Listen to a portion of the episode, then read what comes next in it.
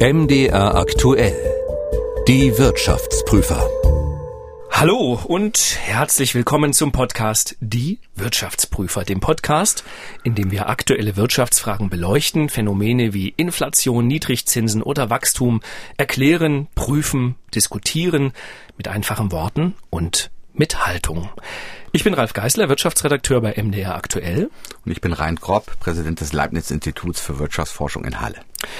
Und wir sind heute bei einer besonderen Ausgabe, denn seit Freitag gibt es das Ergebnis der Sondierungen zwischen SPD, Grünen und FDP die ja zusammen die nächste Bundesregierung bilden wollen. Und was die drei Parteien so vorhaben, das steht in einem zwölf Seiten Papier, dem Sondierungspapier. Und auf der ersten Seite, da kann man zum Beispiel den Satz lesen, uns eint, dass wir Chancen in der Veränderung sehen klingt nach Politiker-Lyrik. Ein Satz, Herr Professor Kropp, den ich über uns beide jetzt auch hätte sagen können. Uns eint, dass wir Chancen also in der jeden Fall. Veränderung das uns, Herr Geisler. Aber, wie viele andere Dinge auch vielleicht noch. Aber ich will, ich will auch gar nicht so flapsig sein, denn ich habe die zwölf Seiten intensiv gelesen und ich weiß nicht, wie es Ihnen ging, aber ich finde sie tatsächlich konkreter, als ich erwartet hatte. Das ist ein bisschen unterschiedlich, ne? Von Thema, das ist sehr unterschiedlich konkret, je nach Thema, würde ich mal sagen. Das liegt vielleicht auch daran, wie einig die Parteien sich sind in unterschiedlichen Themen. Also da, wo es konkreter ist, sind sich einiger und da, wo es nicht so konkret ist, da haben sie es vertagt auf die Koalitionsverhandlungen. Genau, 12 Euro Mindestlohn, das ist was Konkretes, was drin steht. Ein Bürgergeld soll Hartz IV ablösen, Bürokratieabbau, eine Solardachpflicht für alle geeigneten Dachflächen, mehr Geld für Forschung und, und, und. Ein paar dieser Punkte wollen wir heute ein bisschen vertiefen und die Frage stellen, was bedeutet das eigentlich aus ökonomischer Sicht? Und ich würde ganz gern mal mit dem Mindestlohn anfangen. 12 Euro Mindestlohn. Wir sind momentan bei 9,60 Euro. Ist ja doch eine deutliche Steigerung. 25 Prozent, Herr Geisler.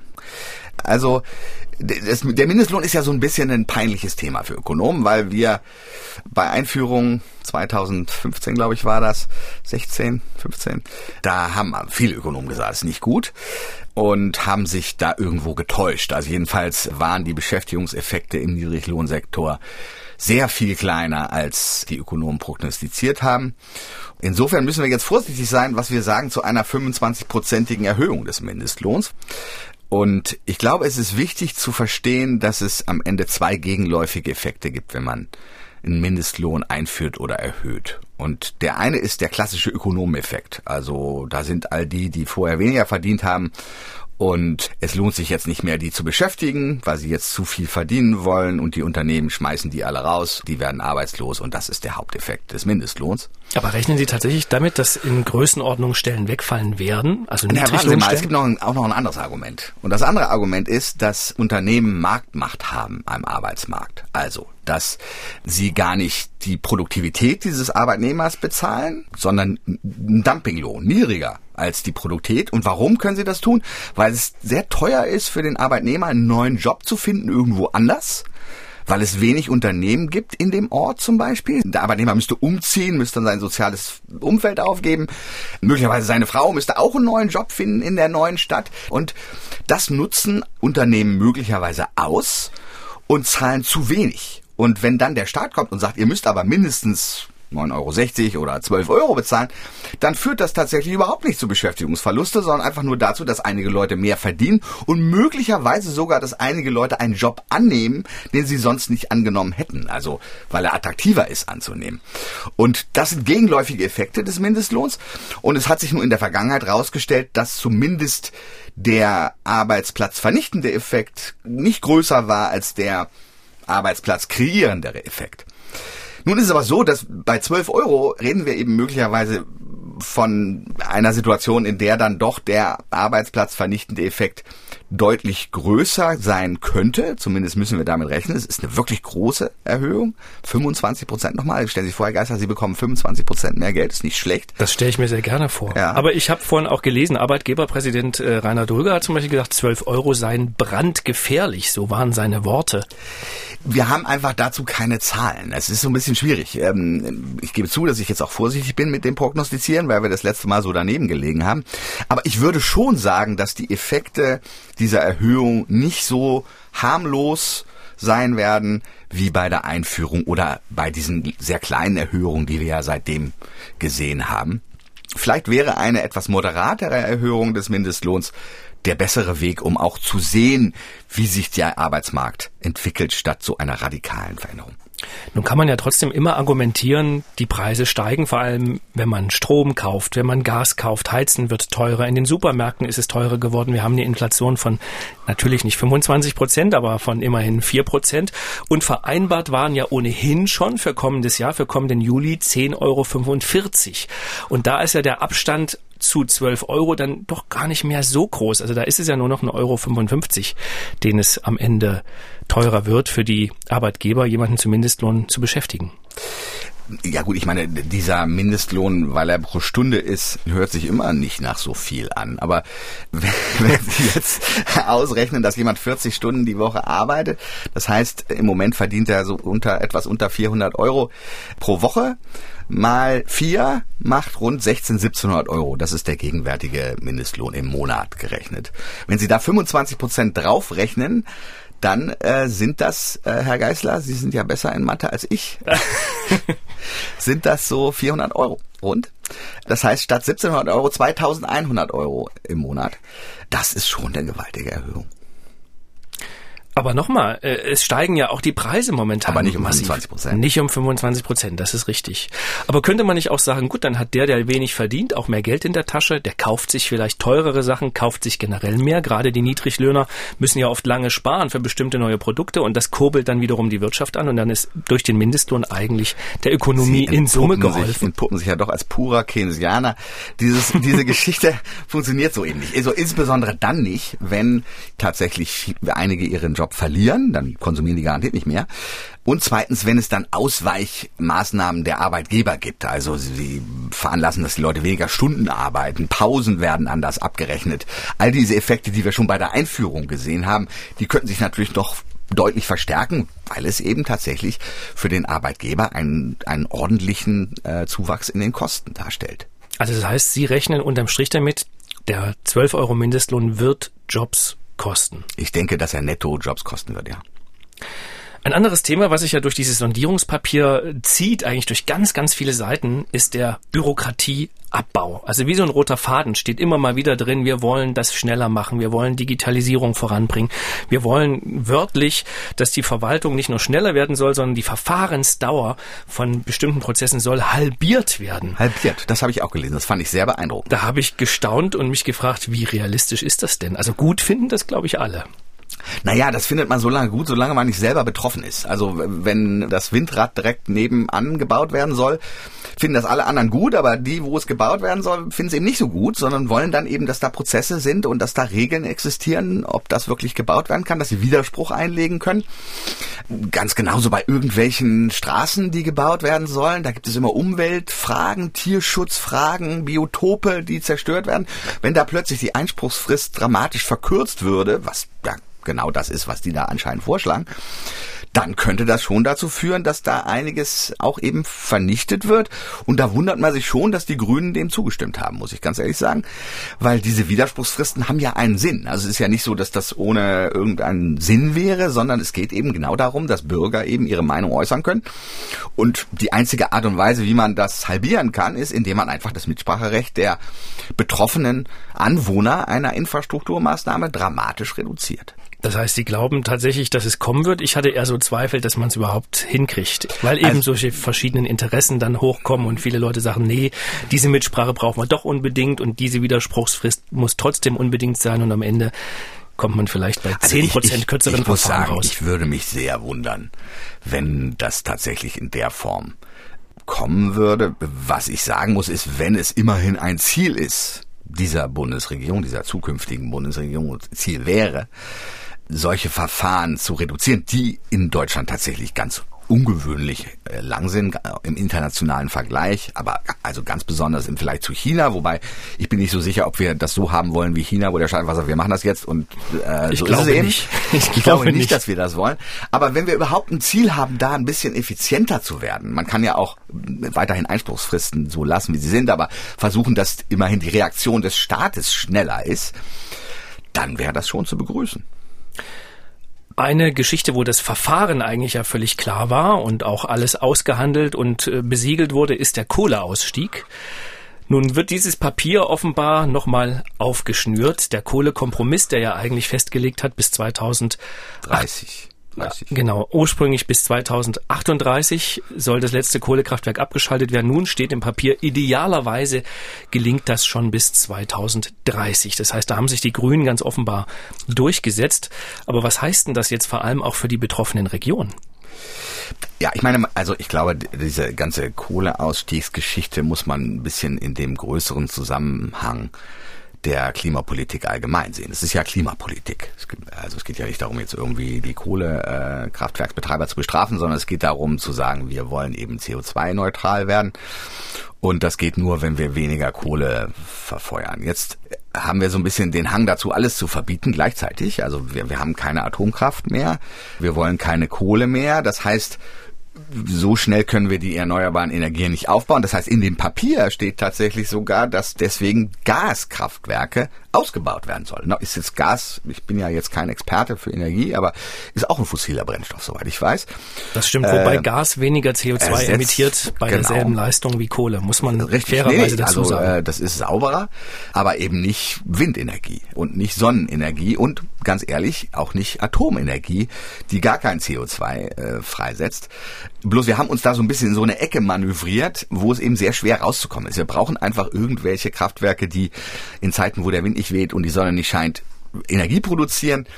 Und da haben wir uns am Ende jetzt festgelegt auf Gas, was wiederum durchaus auch geopolitische Nachteile hat, weil wir damit unsere Abhängigkeit von russischen Gaslieferungen dramatisch erhöhen. Auch gerade, wie wir im Moment sehen, vor dem dramatisch steigenden Gaspreis, der was zu tun hat mit der Nachfrage in China und in Südeuropa und der, der Entspanntheit der Russen, die nicht wirklich mehr liefern wollen und das auch aus strategischen Gründen nicht tun.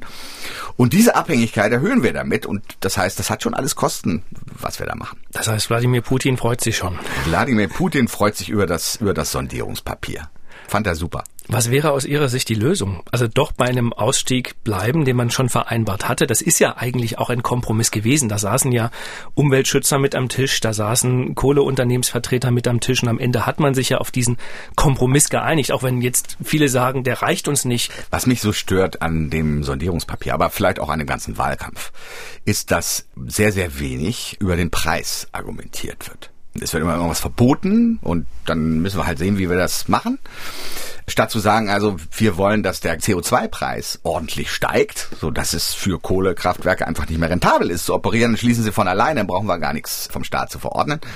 Das ist ja auch eigentlich der Ansatz der FDP, die sich ja aber anscheinend, zumindest in diesem Punkt, in den Sondierungsgesprächen überhaupt nicht durchgesetzt hat. Der Preis, CO2-Preis, für mich und für die meisten Ökonomen und auch für viele andere, der entscheidende Punkt in der ganzen CO2-Reduktionsdebatte kommt überhaupt nicht vor, wird nicht einmal erwähnt.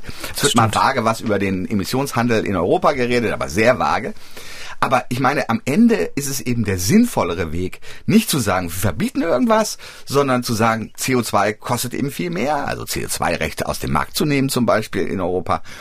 Das sind dann ehrgeizige Ziele und dann der Wirtschaft selber zu überlassen, wie sie nun mit dieser Verteuerung des CO2 und mit dieser Situation umgeht. Aber wenn wir nicht bereit sind zu sagen, naja, es wird auch mehr kosten, weil CO2-Preis muss steigen, dann ist das eben schwierig, weil man am Ende durch solche Verbote die Kosten nur versteckt. Die Kosten existieren ja trotzdem. Es mag ja daran liegen, dass es nicht drinsteht, weil ein höherer CO2-Preis, den ja dann die bezahlen müssen, die das CO2 emittieren, also das Kohlekraftwerk oder auch das Gaskraftwerk. Oder äh, der, der heizt, oder, oder der, der, der, der heizt, Auto genau. fährt, oder jeder sollte eben, also führt eben dazu, habe, dass es alle bezahlen. war eben eine Integration all ja. dieser verschiedenen Teile des CO2-Ausstoßes, Wohnen, Verkehr, Industrie, Landwirtschaft ähm, in einen gemeinsamen Handel. Im Moment betrifft ja der Handel nur die Industrie. Und naja, das wäre ein ganz wichtiger ja Schritt gewesen und, und auch ein schwieriges Problem, aber es wäre, glaube ich, ein lösbares Problem gewesen. Und dann über den Preis eben tatsächlich die Privatwirtschaft entscheiden zu lassen, wie sie diese CO2-Reduktion erreicht und nicht als Staat zu sagen, so müsste das jetzt machen. Das ist einfach am Ende noch teurer, weil es ineffizient ist. Fahren Sie eigentlich ein Elektroauto? Nein, fahre ich nicht. Ich meine, die Elektroauto-Geschichte ist ja ein besonders interessantes Phänomen, weil mhm. das natürlich nur Leute können, die tatsächlich eine Steckdose haben, jedenfalls entweder im Büro oder zu Hause. Und das sind einfach nur die wenigsten Leute, insbesondere sehr gut verdienende Leute, hauptsächlich, die dann auch die Subventionen bekommen. Und es ist einfach schwer zu sehen, wie wir es schaffen wollen, dass Leute, die in einer Wohnung wohnen, in der Stadt, wie die in Elektroauto fahren sollen, wenn sie es nicht wirklich laden können vor der Haustür. Auf Arbeit ähm, dann, in der Tiefgarage. Naja gut, das können sie vielleicht auch nicht. Also nicht jede Arbeitgeber stellt das zur Verfügung und, und, und es ist auch manchmal gar nicht möglich, das zur Verfügung zu stellen. Stellen vor, sie arbeiten in einem Restaurant in, in, irgendwo in der Stadt.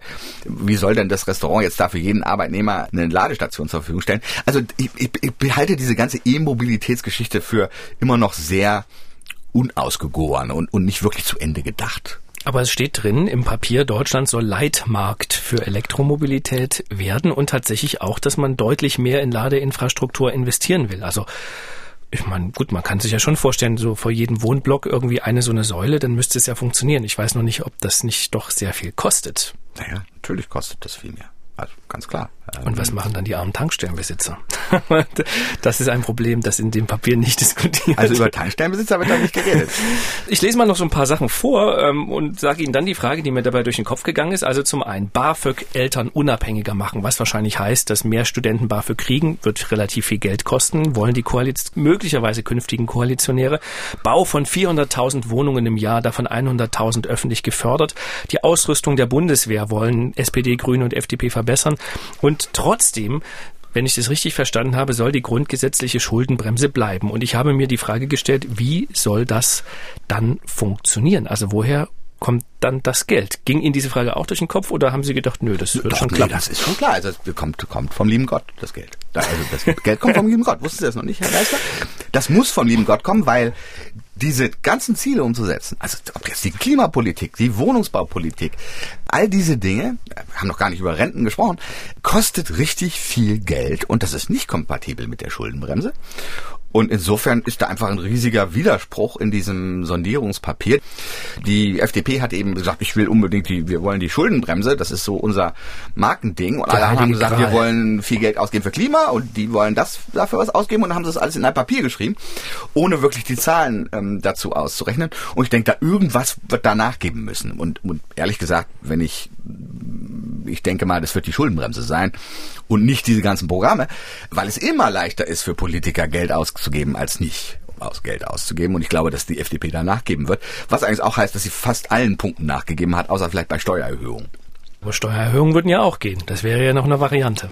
Wäre eine Variante, wurde, wird aber explizit abgelehnt in dem Papier. Ebenso wie die Schuldenbremse. Was wäre aus ökonomischer Sicht denn sinnvoller, eher die Schuldenbremse, Schuldenbremse nicht zu machen? Schuldenbremse aufgeben. Ja. Und zu sagen, das Geld geht ja in Investitionsgüter genau, wie also Wohnungen. Also solange wir investieren in Infrastruktur, äh, in Klimawandel, in Dinge, die irgendwie zukünftig einen Vorteil bieten für zukünftige Generationen, Bildung, worüber übrigens auch sehr wenig geredet in dem Papier. Solange wir da investieren, kann man dafür auch Schulden machen als Staat. Das ist eine sinnvolle Investition. Für Konsumsachen, also irgendwelche Geschenke an irgendwelche Bevölkerungsgruppen, eher nicht so. Wir machen bei MDR aktuell ja viele interessante Podcasts und am 20. Oktober kommt ein neuer hinzu. Kempferts Klimapodcast. Jeden Mittwoch spricht meine Kollegin Theresa Liebig mit der Klimaökonomin Claudia Kempfert. Welche aktuellen Studien zum Klimawandel gibt es? Was bedeuten sie? Wie ist die Klimapolitik zu bewerten? Im neuen Podcast ordnen wir das alles ein und geben Tipps für ein nachhaltigeres Leben. Hören Sie gern mal rein. Nachhaltig soll ja heute alles sein, auch die Arbeitswelt. Gerade junge Menschen wollen ja wie man immer wieder hört, eine gute Balance zwischen Arbeit und Leben, damit sie gesund bleiben, damit sie lange Spaß an der Arbeit haben. Und jetzt stehen im Sondierungspapier tatsächlich ein paar Sachen drin, die auch die Arbeitswelt betreffen. Zum Beispiel, dass Unternehmen abweichen können von dem Arbeitszeitgesetz, wie es momentan gilt. Wenn man denn Tarifverträge schließt, dann soll es sozusagen möglich sein, die Tageshöchstarbeitszeit zu überschreiten. Wie finden Sie das? Überfällig. Absolut überfällig. Also ich meine, da, da sehe ich tatsächlich zum, auch zum einzigen, in dem, in dem Punkt sehe ich als einziges den Effekt der Corona-Pandemie. Weil ich glaube, dass die Corona-Pandemie dazu geführt hat, dass die Leute verstanden haben, wie wichtig flexible Arbeitszeiten, Homeoffice, einfach eine Flexibilisierung, nicht dieses alte ich nenne das jetzt mal gewerkschaftliche Modell, die Leute kommen morgens um neun und es hängt davon ab, ob sie jetzt um fünf oder um halb fünf nach Hause gehen das ist am Ende gar nicht der entscheidende Punkt, sondern die Flexibilität ist wichtig und das wird da in diesem kurzen Absatz äh, tatsächlich reflektiert. Und ich hoffe, dass das da tatsächlich kommt, wobei das jetzt nicht so ganz die Aufgabe in Deutschland der Regierung ist, sondern das sind tatsächlich die Tarifparteien, die sich auf solche Sachen einigen. Und ich bin mir nicht sicher, dass jetzt die Bundesregierung da den Gewerkschaften sagen kann, ihr müsst das aber jetzt so machen, aber grundsätzlich gut, aber ist eine Flexibilisierung der, der genau. Arbeitszeit etwas sehr, sehr Gutes und am Ende eigentlich überfällig. Und ganz ehrlich ehrlich, ist auch schon weit verbreitet. Also es ist jetzt nicht so, dass sie die, zum ersten Mal was es, äh, hören über Arbeitszeitflexibilisierung. Ist zumindest eine Maßnahme, die tatsächlich nichts kostet. Na, sie nützt vor allen Dingen was. Also sie, ne? also es ist tatsächlich so, dass wenn Leute flexibel arbeiten können, dass sie dann produktiver sind, dass sie dann lieber arbeiten, möglicherweise auch länger arbeiten können in, in, im Sinne von Lebensarbeitszeit und dass es ein Vorteil ist für gerade für auch für Frauen, die möglicherweise noch sich um Kinder kümmern müssen oder andere Gründe haben, auch mal zu Hause zu sein. Das sind alles sehr wichtige Vorteile, das ist ein wichtiger Punkt, nur leider nicht wirklich richtig Aufgabe äh, der Regierung. Aber verstehen Sie trotzdem nochmal nachgefragt, die Sorge mancher linker Sozialdemokraten, die sagen, naja, es hat man viele Jahrzehnte sozusagen gekämpft für den Acht-Stunden-Tag und äh, hat auch festgeschrieben, dass man über eine bestimmte Zeit hinaus eben nicht arbeiten darf und jetzt wird das plötzlich aufgeweicht. Also macht man da nicht die Dose der Pandora auf und plötzlich müssen eben alle wieder doch mehr arbeiten in Summe pro Woche als bisher? Ich glaube nicht, dass das so gemeint ist. Ne? Ich glaube nicht, dass wir jetzt abweichen von der Höchstwochenarbeitszeit von, von 40 Stunden oder 35 Stunden. Und ich denke einfach, dass dieses Modell, das habe ich eben schon gesagt, das ist so ein bisschen dieses rigide Modell mit dem Industriearbeiter, der um neun Uhr ans Fließband geht. So arbeiten einfach immer weniger Leute in Deutschland. Und das wird sich auch noch verstärken. Wir sind einfach in einem Übergang von dieser Industriegesellschaft zu einer Dienstleistungsgesellschaft, wo wir immer mehr Dienstleistungen erbringen.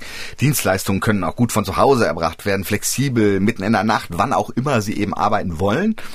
Und da kommt es vielleicht nicht so genau auf die halbe oder Viertelstunde an, die man da arbeitet, sondern es kommt eben darauf an, dass man sich die Zeit besser einteilen kann und damit tatsächlich auch die Lebensqualität sich erhöht. Und ich freue mich, dass das da erkannt wird. Es ist im Papier auch einiges drin zum Thema Rente. Und zwar in Finden dem Sie? Sinne, dass ja in, dem Sinne, dass alles alle haben ja gedacht, da kommt jetzt was, da wird irgendwie doch das Renteneintrittsalter erhöht oder die Beiträge müssen steigen oder was auch immer. Und jetzt steht tatsächlich drin, die Renten werden nicht gekürzt, das wird versprochen und das Renteneintrittsalter wird auch nicht erhöht, das wird auch versprochen. Nun werden wir das aber heißt dann, alle ja, immer da älter. wir ja nun netto rund 300.000, 400.000 Menschen haben, die aus dem Arbeitsleben ausscheiden werden jedes Jahr so in, ab dem nächsten Jahr, den nächsten Jahren, weil die geburtenstarken Jahrgänge 1955 bis 69 jetzt eben in den Ruhestand gehen. Das heißt, wir werden die Rentenbeiträge dramatisch erhöhen. Das steht dann da sozusagen drin. Kann ich mir auch nicht vorstellen. Aber die Rechnung geht eben nicht auf. Also irgendwas müssen wir machen.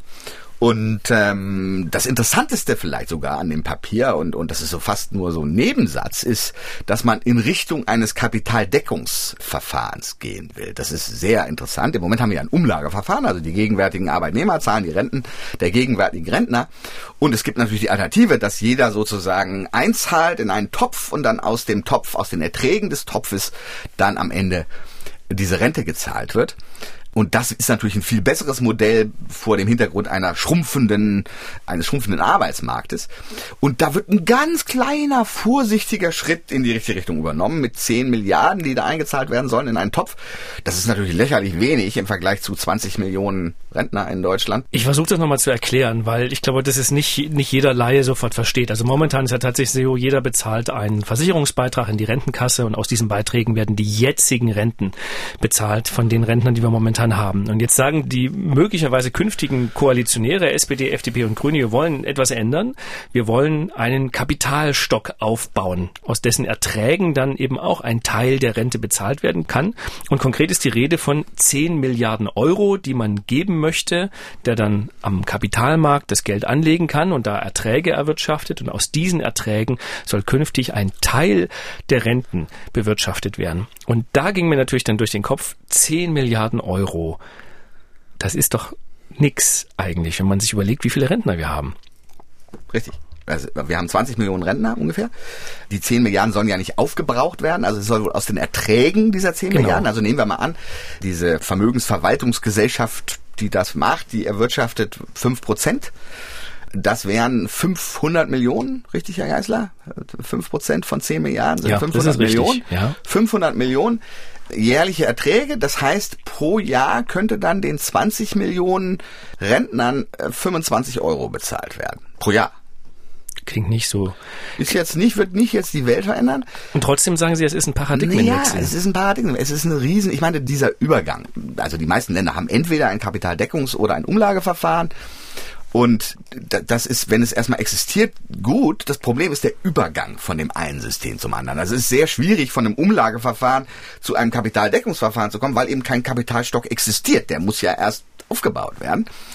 Und das ist immerhin ein erster, wie gesagt, Trippel, aber wirklich Trippelschritt in die Richtung, in die wir gehen müssen vor dem Hintergrund des demografischen Wandels. Aber das heißt unterm Strich, Sie würden sich wünschen, dass noch deutlich mehr Geld in so einen Kapitalstock kommt, um künftig daraus aus diesen Erträgen Renten zu finanzieren. Korrekt. Kann man sagen, wie viel da rein müsste? Naja, das sind richtig große Summen. Also äh, 10 Milliarden reichen ganz offenkundig 10 nicht. Milliarden rein nicht. Ich meine, Sie können sich das selber ausrechnen. Also ähm, ich habe gerade gesagt, was, was bekäme jetzt der Rentner 25 Euro äh, pro Jahr? Naja, das ist eben gar nichts. Also äh, sagen wir mal, äh, ähm, äh, wenn er 25.000 Euro aus diesem Rententopf bekommen soll, dann können Sie sich vorstellen, wie groß der Topf sein muss. Das heißt, der kann nur über einen sehr langen Zeitraum aufgebaut werden. Aber es wäre schön, wenn da ein systematischer Plan entstehen würde, wie wir von den 10 Milliarden, dem ersten Schritt, tatsächlich dann irgendwann auf einen äh, Kapitalstock kommen, aus dem wirklich signifikante Teile des der Renten bezahlt werden können, der eben dann auch ausgleicht diese aus, dieser Ausfall an Rentenbeiträgen, die dadurch entsteht, dass eben so viele Leute aus dem Arbeitsleben ausscheiden. Das müsste man mal, also das wäre ein großer Plan. Da steht nur dieser eine Satz drin. Mal gucken, was dabei rauskommt. Ich hoffe, ich hoffe, es ist wirklich die Keimzelle eines Kapitaldeckungsverfahrens. Jetzt habe ich diese zwölf Seiten hier. Ich habe sie intensiv gelesen, Markierungen gemacht. Was hat Ihnen, also von den Sachen, über die wir schon gesprochen haben, was hat Ihnen gefehlt? Ja, es gibt so ein paar Punkte. Ne? Also wie gesagt, der CO2-Preis fehlt, eine echte Diskussion über den demografischen Wandel fehlt, was auch was mit Einwanderung zu tun hat. Da steht zwar so ein bisschen was drin über Einwanderung und Einwanderung erleichtern und so weiter, aber ich meine, Einwanderung ist schon ein großer Teil der Lösung dieses demografischen Problems. Gleichzeitig die Teilnahme der Frauen am Arbeitsmarkt ist ein weiterer Puzzlestein in, in, in dieser Lösung. Auch da steht nur Frauen sehr in- wenig drin, also ein Ja. bisschen Ganztagsschule und Ja, mehr Frauen in Arbeit bringen. Ich meine, der Osten ist da ja immer Vorreiter, Ja, haben wir hier schon gesagt. Aber es steht schon drin, dass man möchte, dass mehr Frauen arbeiten gehen und Das, äh, ja Vereinbarkeit gut, Familie und möchten ist Beruf. schön, aber warum arbeiten Sie denn nicht? Also ich meine, ne, das ist schon schon äh, schon eine interessante Frage und hätte ein bisschen mehr Aufmerksamkeit verdient.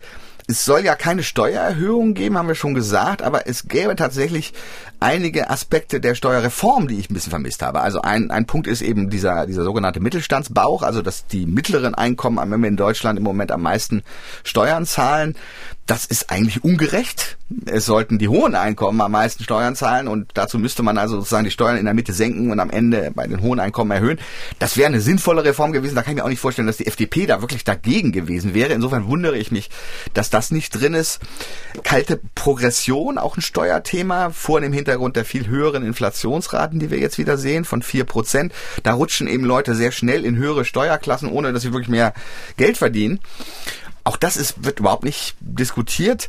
Die globale Mindeststeuer, die gerade eingeführt wurde oder wir im Prozess sind einzuführen auf Unternehmen von 15 Prozent, kommt nicht vor. Die führt aber zu Steueränderungen in Deutschland. Auch da denke ich, hoffe ich mal, dass man das umsetzen, wirklich umsetzen will. Ich hätte es gedacht, da hat Herr Scholz es gedacht, das ist abgehakt. Das haben wir Es jetzt ist aber nicht beschlossen. abgehakt, dann müssen sie ja auch umsetzen. Also sie müssen ja auch machen. Also es ist ja, es reicht ja nicht, wenn da irgendwie G20 Finanzminister erzählen, wir wollen das. Da, da da ist noch nichts passiert. Ne? Da ist noch keine Steuer von Google in den deutschen Haushalt geflossen. Und diese ganze Allokation, also wann, wo muss Google oder solche Unternehmen eigentlich äh, Steuern zahlen, das verlangt Gesetzesänderungen, das verlangt eine Implementation. Ich denke ich mal nicht, dass das wirklich kontrovers ist, das werden sie wahrscheinlich machen, aber es wäre schön gewesen zu, zu sagen, also das, das wollen wir. Aber da käme ja wahrscheinlich dann doch ein bisschen mehr Geld rein durch diese globale Mindeststeuer oder ist das nicht so? Doch, ist schwer auszurechnen. Ne? Also ähm, man rechnet global mit 150 Milliarden, glaube ich. Wie viel da jetzt auf Deutschland entfällt, ist nicht so ganz klar. Die großen Nutznießer sind bevölkerungsreiche Länder, die so Schwellenländer sind, also, also sagen wir mal Indonesien zum Beispiel oder Malaysia oder Indien oder solche Länder. Äh, ich glaube, die würden tatsächlich mehr profitieren als Deutschland. Aber also es wird jedenfalls nicht schlechter sein. Und es ist ein, ist ein interessanter Punkt, ein wichtiger Punkt, dass der auch wirklich umgesetzt wird, weil es tatsächlich die Steuergerechtigkeit dramatisch erhöht. Aber es reicht nicht, um all die Ideen und Wünsche zu finanzieren, über die wir jetzt schon vorhin gesprochen haben. Das ist sicherlich die ganz große Lücke in diesem Papier, dass einfach da tausend Ausgaben und tausend Sachen, die wirklich Geld kosten, Digitalisierung, Klimawandel, Rente, alles kostet Geld. Und gleichzeitig gesagt, na, wir erhöhen die Steuern nicht und wir haben eine Schuldenbremse. Das passt irgendwie nicht ganz zusammen.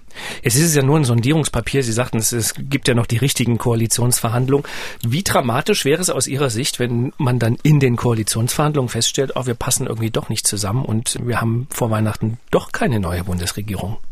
Das wäre nicht gut. Ne? Also ich meine, Unsicherheit ist immer schlecht, also gerade für die Wirtschaft. Die Wirtschaft will Planungssicherheit. Das ist übrigens auch mit dem Kohlekompromiss, wäre es eigentlich nicht so gut, den nun wieder aufzudröseln, weil sich irgendwie alle jetzt darauf eingestellt haben, die Unternehmen, die Haushalte und so weiter, die Kommunen.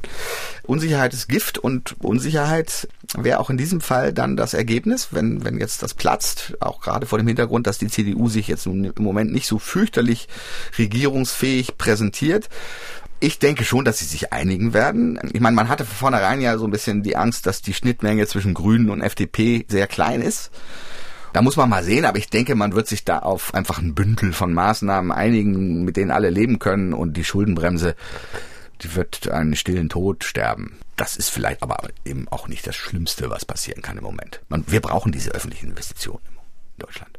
Warum ist Unsicherheit so, so ein Problem? Ich meine, am Ende naja, Herr Geisler, stellen Sie sich vor, ich meine, sagen Sie, stellen Sie, mal, Sie sind Unternehmer und äh, Sie wollen jetzt eine Investition tätigen in ein Gaskraftwerk. Das heißt, Sie wollen wissen, ob jetzt Sie mit dem Gaskraftwerk überhaupt ans Netz gehen dürfen. Laut Sondierungspapier würde sich das ja lohnen. Genau, ja. aber nur wenn dann nun diese Koalition gar nicht zustande kommt und, und am Ende eine ganz andere Koalition, wo Gaskraftwerke nun gar nicht der Weg sind, sondern man sagt, wir wollen doch wieder Atomkraftwerke, ist jetzt unrealistisch, aber sagen wir mal, dann wäre ihre Investition in Gaskraftwerke eine Katastrophe. Das heißt, sie machen sie nicht. Sie warten einfach ab. Und so ist das mit dem größten Teil der Wirtschaft, die wartet dann eben ab. Und abwarten ist nicht gut, weil dann niemand investiert und das allein hat dann wirtschaftliche Auswirkungen und zwar negative wirtschaftliche Auswirkungen. Dann hoffen wir, dass es zu irgendeinem Ergebnis kommt. Vor Weihnachten wurde ja versprochen, ist noch ein bisschen Zeit. Vielen Dank, Herr Professor Kropf, für Ihre Einschätzung und für Ihre Zeit. Ähm, wir hören uns wieder zur nächsten Folge, die Wirtschaftsprüfer. Da sprechen wir über Subventionen. Bis dahin sage ich vielen Dank fürs Zuhören. Einen schönen Tag noch und bis dahin. Tschüss. Die Wirtschaftsprüfer. Der Podcast, der Wirtschaft verständlich macht, erscheint zweimal im Monat auf mdraktuell.de, in der ARD Audiothek, bei YouTube und überall, wo es Podcasts gibt.